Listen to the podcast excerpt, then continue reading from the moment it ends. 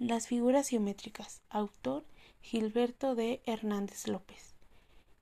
En una tarde soleada de abril, cuando todos los niños habían almorzado, cepillado los dientes y se encontraban dormidos en el salón, se reunieron todas las figuras geométricas para elegir a la más importante de todas.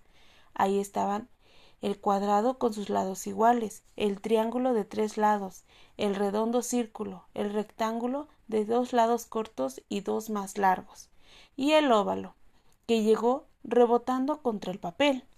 El rectángulo había habló primero. Yo soy el más importante, pues los niños me usan para pintar muchas cosas, camiones, puertas y ventanas. Saltó entonces el círculo, ¿Qué va? El más importante soy yo. Los niños me usan para pintar el sol, la luna, las pelotas y muchas cosas.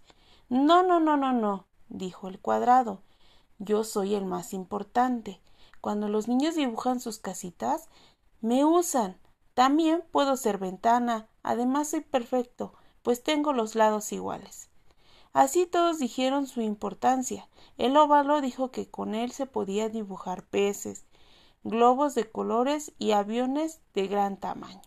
El triángulo dijo que sin él las casitas no tenían techo, ni los aviones alas, y que él era el único que tenía tres lados.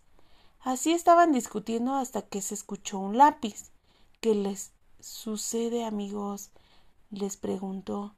Amigo lápiz, ayúdanos. ¿Quién de nosotros es más importante?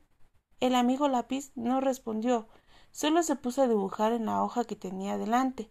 Cuando terminó de dibujar, se dieron cuenta que el amigo lápiz había hecho un dibujo con todas las figuras geométricas, porque para dibujar bien se necesitan todas las figuras geométricas.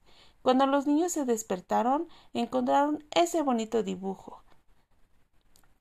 Fin.